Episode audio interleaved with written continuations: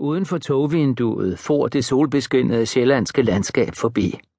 Syv af kupéens otte pladser var optaget, og netten op under loftet var fulde af tasker og kufferter. Der blev mumlet om vejr og vind. En mor læste med hviskende stemme et eventyr af H C Andersen for sin femårige søn. Petruska følte sig træt og trist til mode. Der var rod i hendes sind, og hun havde et stramt drag om munden. Far og mor sad over for hende og så bekymrede ud. Hvad var der dog sket med deres glade studine? Hun havde siddet tre måneder i spjældet. Det var, hvad der var sket. De havde hentet hende ved fængslets hovedport, og nu var de sammen på vej hjem til København. Du vil måske have din madpakke nu? Spurgte Iben og gjorde mine til at tage den lille, omhyggeligt pakkede skovturskuffert ned fra bagagenettet. Petruska rystede svagt på hovedet. Åge rømmede sig.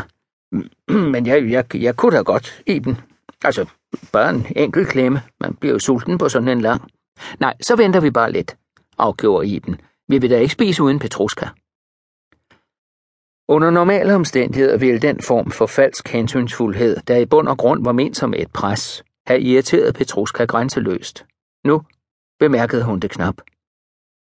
Iben børstede nogle fnug af spaceredragten og gned sig på hagen.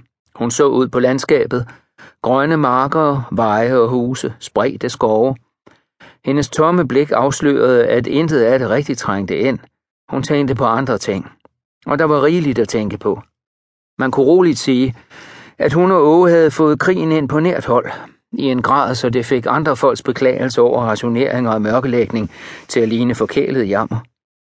Først havde de mistet deres søn på selve besættelsesdagen. Siden var i snesevis af gode kammerater fra partiet blevet arresteret og interneret. De levede i konstant angst for at stå som de næste på listen. Og nu var der så alt det her med Petruska. Iben og Åge havde aldrig forestillet sig, at deres egen datter en dag ville havne i fængsel. Ikke engang af politiske grunde. Hvad der før i tiden havde været sat temmelig teoretiske holdninger hos dem begge, en utopisk drøm om en mere retfærdig verdensorden, havde udmøntet sig i barske realiteter. Og det samme galt for Petruska. Ja, nu var hun godt nok løsladt, men selvom det var en velsignelse at være fri igen, kunne hun umuligt bare glemme de sidste tre måneder og det, der var gået forud.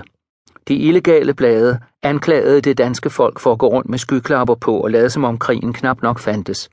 For Petruska, som for hendes forældre, var den højest reel. Efter nogle minutters ophold på Holbæk station blev der blæst i en fløjte, døre blev smækket i, og toget begyndte at accelerere væk fra perronen.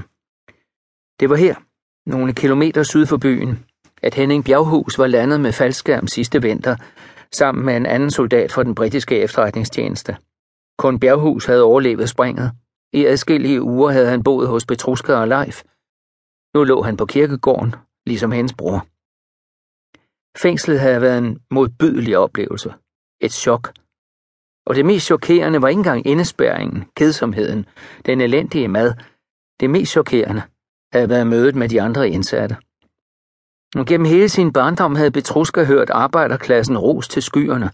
Det var fra samfundets dyb, fra dets såkaldte bærme, at revolutionen og friheden skulle opstige. Kapitalisterne og deres lakajer skulle få en dosis af deres egen medicin, proletariatets diktatur. Der var adskillige arbejdere i Iben og Åges omgangskreds. Begavede, energiske, ambitiøse arbejdere, idealister.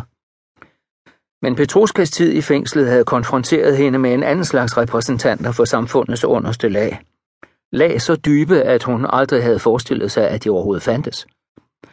Mødet med det bizarre, næsten dyriske liv blandt disse kvinder havde været som et slag i ansigtet på hende. Her var ingen snak om den store internationale. Ingen sange om dengang Spaniens folk var i fare og kampråbet lød fra Madrid. Ingen idealer om at samles under smukt vejende blodrøde faner den første maj. Her handlede det om interne forhold mellem fangerne, om at stå på god eller dårlig fod med vagtpersonalet, om at rive og slå, om jalousi og magt, og navnlig om, hvem der for tiden var kæreste med hvem, for de lesbiske forhold florerede, og til Petruskas overraskelse så de ikke altid ud til at udspringe af den slags genetiske forhold, hun havde lært om i gymnasiets biologiundervisning. Hun var opdraget til frisind og tolerance, var et barn af de kredse, hvor man op igennem trediverne havde prædiket og praktiseret den slags. Tanken om homoseksualitet var ikke ny for hende, og den var